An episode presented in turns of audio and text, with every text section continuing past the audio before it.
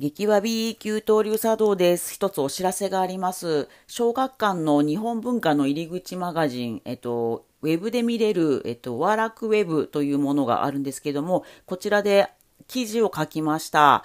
えー、イケメン日本画というのを書く木村良子さんにインタビューをしておりまして、えー、タイトルは日本美術の歴史に潜むジェンダー格差をひっくり返すイケメン日本画木村良子さんが熱いというタイトルであの記事を載せています。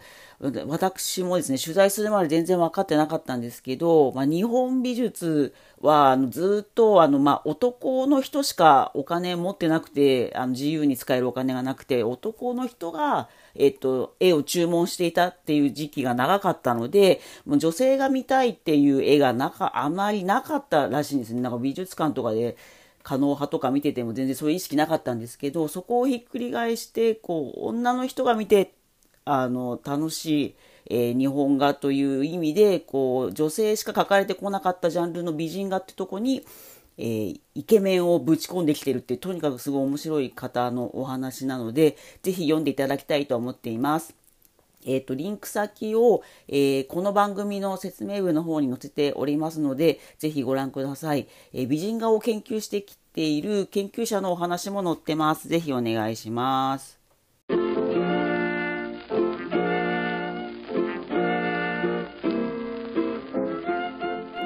激わび給湯流茶道です。給湯流茶道はオフィスの給湯室で抹茶を立てる茶道ユニットです。信長や秀吉が戦の陣地内で茶会を行いリフレッシュしてたというエピソードをもとにサラリーマンの戦場であるオフィスで茶会をしようというコンセプトです。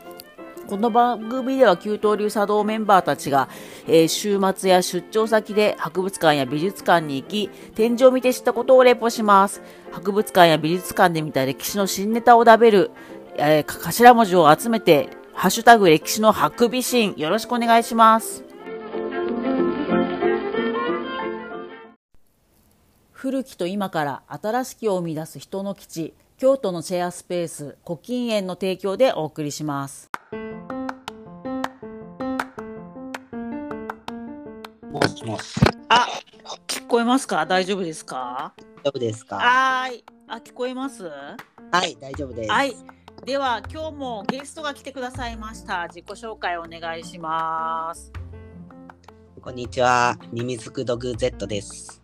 編集者編集の仕事をしております。よろしくお願いします。えー、っとですね今日はえっと聖武天皇の娘さん周りについてだべりたいと思います。あの本当大塚家具的なトラブル、人間トラブルについて話したいと思ってます。よろしくです。よろしくです。はい、えー、2022年の春サントリー美術館で展示されていた蘇る正あ正倉院あ総書院あしいない正倉院宝物展でに行ってきたんですけど気になるところをピンポイントでいろいろねお話ししたいと思っています。はい。はい、えー、ミミズクさんどんな感じでしたか？印象に残ってたものは。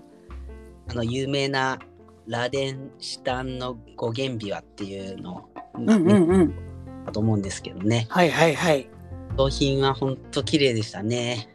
そうっすね。これね、その今の宮内庁にあたる人たちが、まあ、明治維新の頃から職人に作らせてんですよね。模造品を再現させて。そうそう。あの人たちすごい芸が細かくて。そうそうそうこれねもうあの本当戦後というかもう最近作られた動画が上がってましたねすごかったですねすごかったですね皆さんなんかご自宅の作業場みたいなとこでそうそうそうそうそうもう今ワシントン条約で取れなくなったべっ甲とかをめちゃくちゃ細かい花びらにして、その木木の花びらの穴のところにぴったり合うように入れたりとか鬼の作業してましたね。だったらこう変な花びらの絵を描いたりしてね。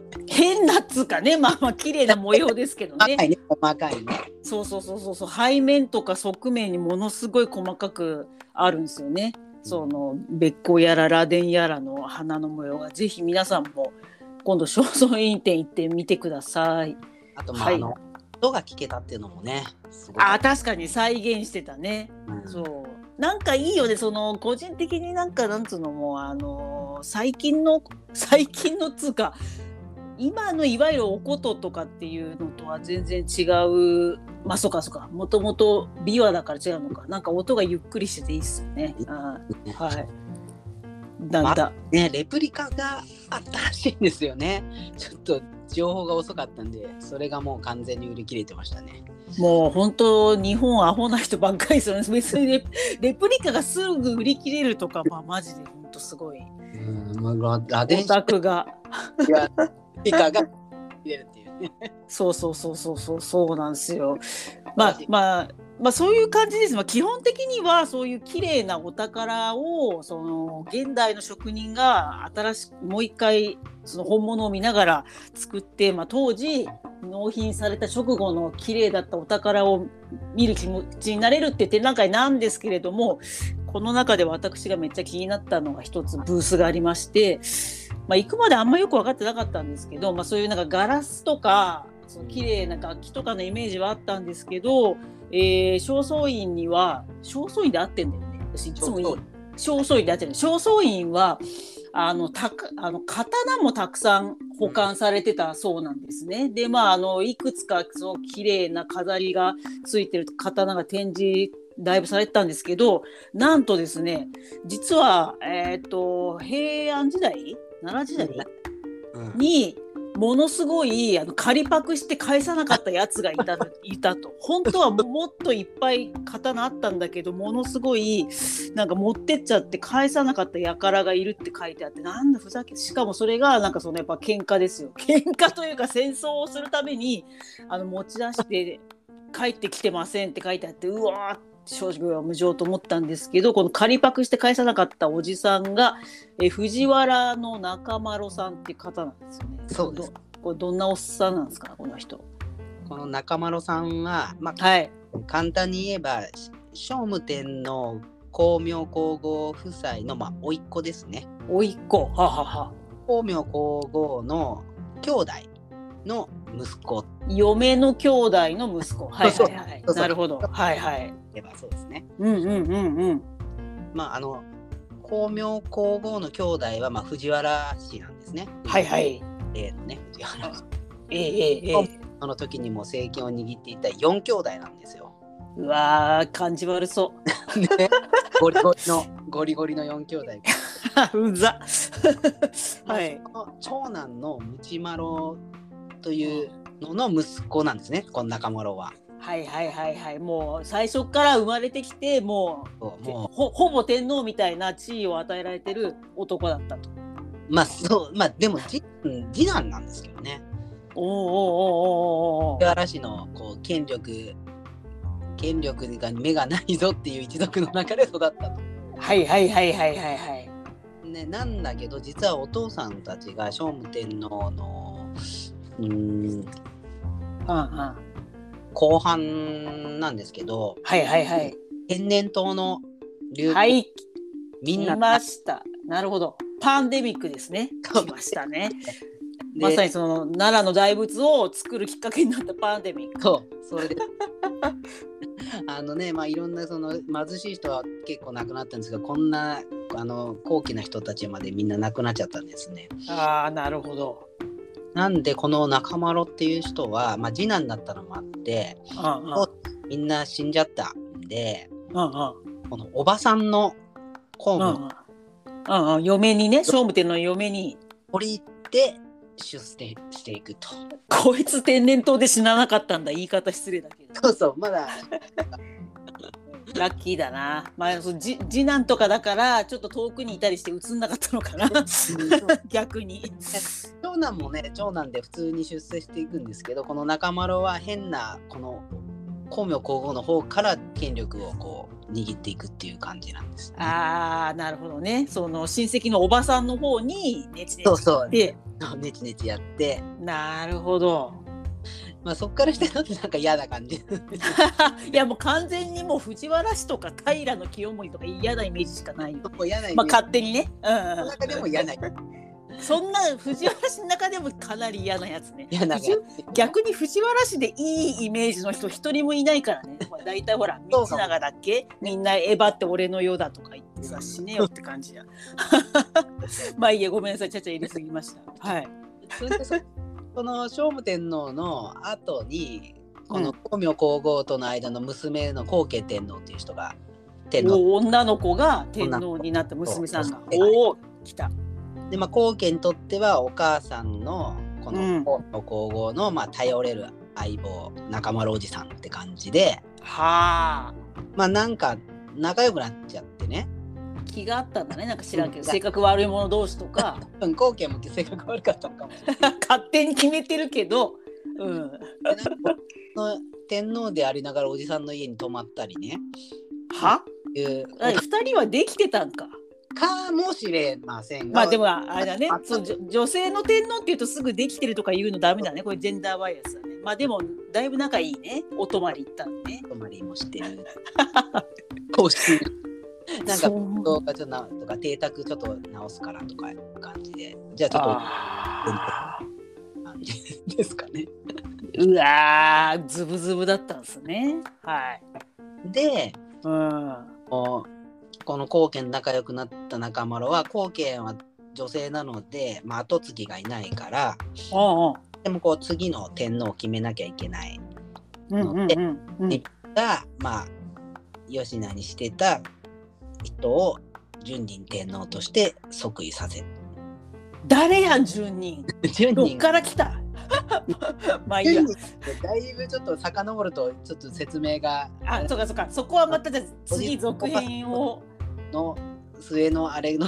末のあれのあれのあれが中丸に来ちゃいなよっつって、M 天皇の血を引いてるんで、ああなるほど。一応引いてるんでいいんじゃねえかっつっとて、いうことで。でくちゃくちゃですわ 自分のねあの意向を組みそうだということで。なるほど。あるあるですね。でその後天皇にして実権を握ってたと。ただの藤原氏やないかい。そう。なるほど。でで？ところがはい。はい。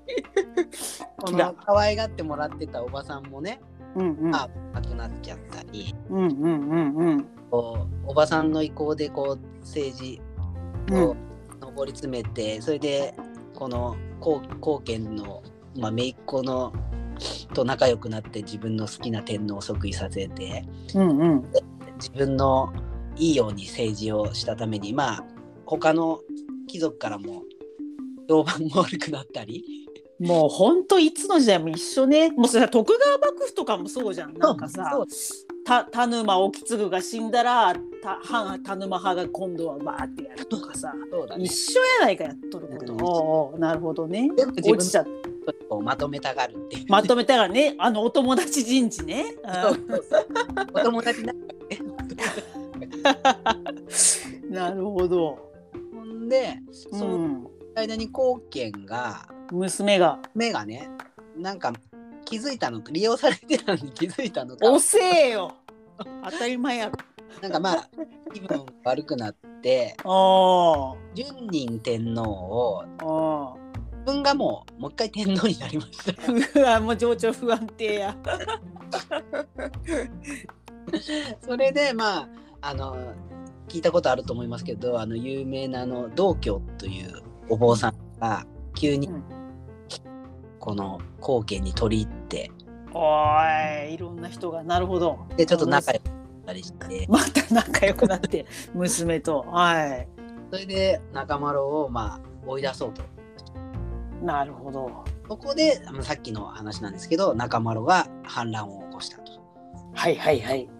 でその時にあのうん。の武器をたくさんだっていうわけなんで。すね。おい中丸持ってっちゃったんかいお宝を。もっとも持ってって負けたから。うん。もうその時持ち出した武器も戻らなかっひどいね。あれかなあのなんか村の人に盗まれたり溶かして他のものにされたりとかして。おい中丸しっかりしろよ。う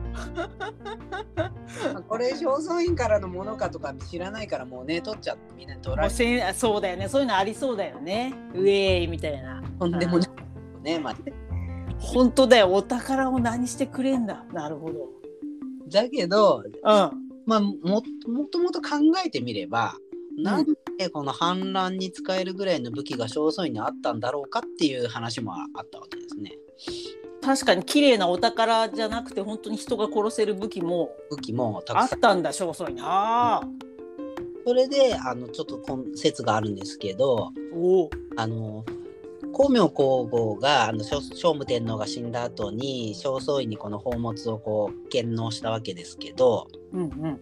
それがちょうどこの最初のあたりのあの中丸が光明皇后とも光賢天皇とも仲が良かった時期なんですね。ああお母さんも娘とも仲いい時ににこう聖武天皇が死んででまあああこういう反乱も見据えて武器を東大寺に保管してたんじゃないかっていうような説もあると。あじゃあ中丸が自分でいっぱい納品してた武器だから、まあ、持ち出してもいい仮パクじゃねえぞと。なるほ自分ど。がこのためにこのここに武器を置いてたんだぐらいの気持ちだったのかもしれないと。ああなるほど。そのペルシャのなんか綺麗な模様がある刀っていうよりは、うん。なんか反乱あった時にうん。すぐ持ち出せるような武器庫にしてた、そうなんだね。ありえるわ。ということでまああの寺自体がねあのうん。あ古代からあのよく蘇我氏の反乱とかでもうん兵が集まる場所っていうかね。なるほど。で、まあ、そこに武器を置いあの置いたりなんかして、えっとまあ争いに行くっていうようなことがあったので、まあ、軍事的なことでまあ考えてたっていう説は結構あるかなというふうに。なるほど。今やねそういう古いお寺っていうとなんか尊いなんか静かなイメージだけど、あれだよねもう徳川幕府ができるまではもう寺の坊主たちがマジ暴れて 武士よりむしろ怖いみたいな感じ。うん。で、信長。そうだよね。信長の頃も、うん。信長が比叡山燃やして悪いやつとか言ってるけどそれ比叡山が怖すぎるだけだろみたいな。マジヤンキーがマジ溢れ出てかあそこ燃やさないとマジ怖いみたいな。そうだね。それそうだよね。それがね。そうだよね。それで徳川幕府はもう絶対もう寺のやつらにもう戦争やらせねえっつって、うん。武器。あの武器奪って、その代わりはお前らお葬式で儲けりゃいいじゃんっつって。今の今の感じになってきた なるほど。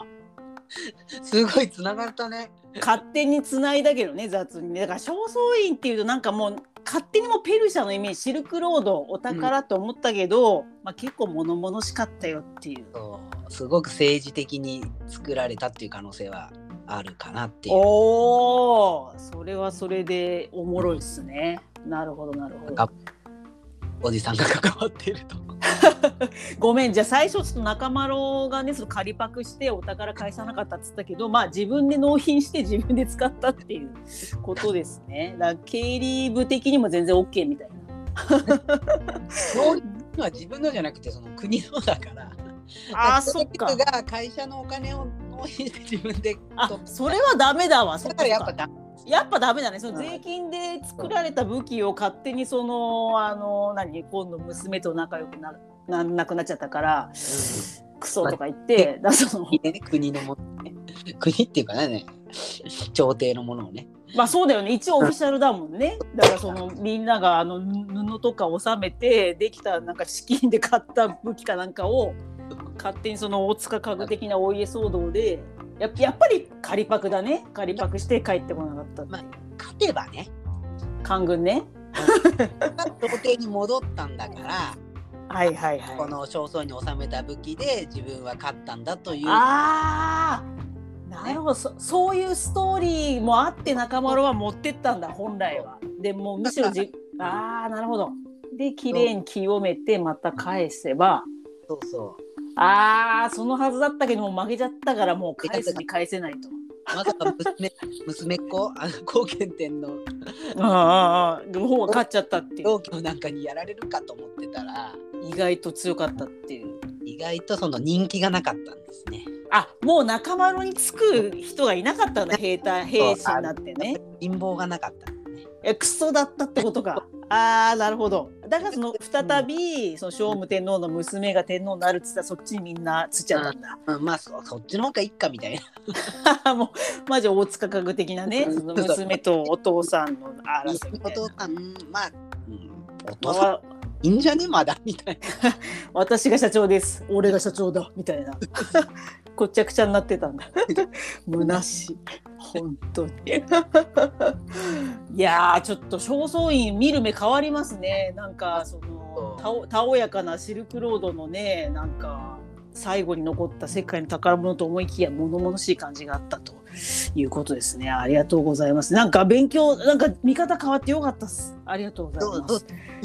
まあでもあの残ってるものはねすごいものが残ったので発端はどうであれ確かにね盗まれることもなくねいろんなお宝が残ってたのは治安の良さを感じます。が、はい。そうですね。そうそう。であとねそのこの旧東流のラジオ的にちょっと個人的にかなり引っかかったのがこのサントリー美術館の展示の中で引っかかったことがありましてこれね今回その 結構映像の展示もいっぱいあったんですけど、はい。でその中でですねその正倉院のみんなが大好きあぜくら作りのあの木の倉庫がどうやってできたかっていう CG アニメのねあの展示があったんですけどそこの冒頭のナレーションでイラッとしたことがありまして前に取り上げましたあのパワハラおじさん森鴎外が なんかなんかよくわかんないけど正倉院すげえみたいな和歌をね当時読んでたらしくって森鴎外が読んだ和歌を紹介しますとか言って最初イントロで流れてイラッとするっていうありました。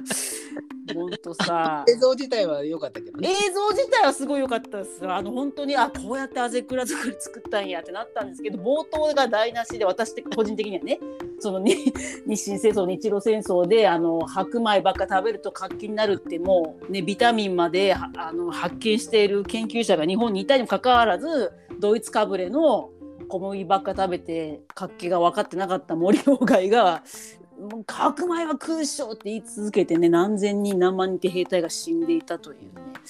まあはっきり私が言うにはもう死刑囚みたいなもんじゃないですか。本来であれば永久戦犯みたいな森鴎外が永久戦犯が読んだ和歌を流していいんすかってちょっとね心の中で思ったんですけどちょっとね この間じゃない。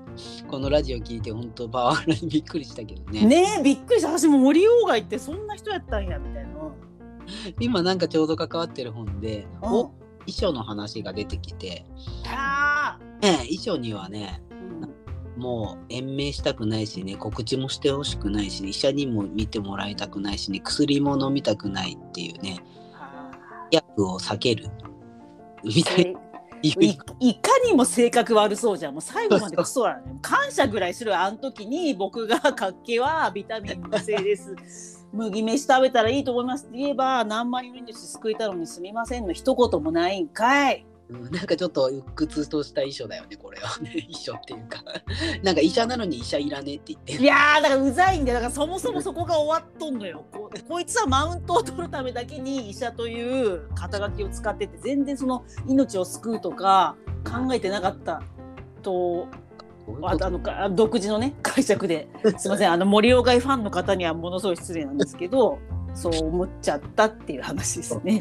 はいなのですみませんもし森鴎外ファンの方いたらあのお手柔らかに なんかもっとほっこりするエピソードあればお便りを募集します。もう一個、はいあの同時期の正岡子規はおおあ結構明るくてああやっぱり、いいねうん、キャラよキャラ。やっぱ全然その違うなっていう気がするよね。いやーなるほどねそういう観点で見るとキャラっていう。なんか文学史だとさなんか一辺倒に習っちゃって暗記するだけの名前ってなってるけど、みんなキャラがうん。あ森鴎外はだから本人が悪いんじゃないのかもしれない。その東大を出る時に一番になれなかったっていうコンプレックスが、うん。ああとなんだっけ？確か代々医者の家だったっけ？なんかとにかく多分コンプレックスを植え付けられちゃったから鴎外さんが悪いっていうよりはまあちょっとまあかん運が悪かったって100歩譲ってみようかな。う んそういうこともあるよね。まあでもコンプレックスあるからって人にマウントを取ってその兵隊何千人も殺しているわけじゃないから。でもこれはね今の大塚家具はじめいろんな会社で今も 起きてることだと思うんで、えー。いいっすね。森鴎外の遺書ばっかりを集めた本を作ってんですか？あそうでもない。いろいろなんかいろんなその明治の人の手紙がきのをあーそれは面白そうですねまあでもまだあんまりオフィシャルでは言えない感じなんですかね今度できたらまた。そうですね。それは見たいわ。それで、あ、いいね。それ性格分析したいね。あそううんい 陰キャ陽キャとかマウント取る取らないとかやりたいやりたいやりたい。コンプレックスありなしとか。あそうそうそうそうそうそうそうそう。そうやろうやろうやろう。それで相当かけるとやっぱコンプレックスがある人はみんなあのパワハラしてますみたいな。そう。そうやっぱさパワパワそう。パワハラする人ほんとムカつくからなんかトラウマがあってほしいって願望があるのよねこっちもだから。あまあ、な理そう理解したいからなんでこんなムカつくおっさんおばさんになったんだこいつはっていうのをやっぱ分かりやすいテレビドラマのような ドラマがこ過去にあってほしいと思っちゃうのよ。上からだけ。あいいね。やりたいですね。でそのあ近代のおじさんまあおおばさんのあの、うん。キャラ分析勝手に遺書から遺書から勝手に手紙から。やりたい。やろう。じゃあじゃあその時はまた登場をお願いいたします。はい、はい、じゃあ今日はありがとうございました。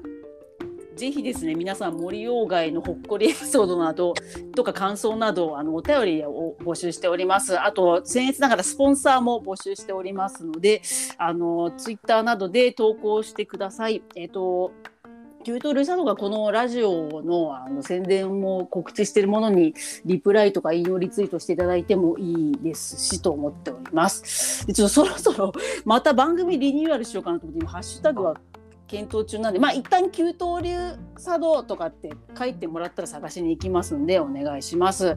でまあいただいたお金でですねあのこういった展覧会とかに行く入場料などにあの使わせていただこうと思ってますのでそんなにあの高い金額でもないのでご検討ください。メールでも受け付けてます。おオフィス商業無常 at gmail.com 小文字で OFFICESGMJ.gmail.com です。今日はじゃあありがとうございました。はい、はい九刀流茶道プレゼンツ、えー、わびさびジャーニーさんでした。よろしくお願いします。ちょっと今タイトルまた変えようと思ってます。ありがとうございました。失礼します。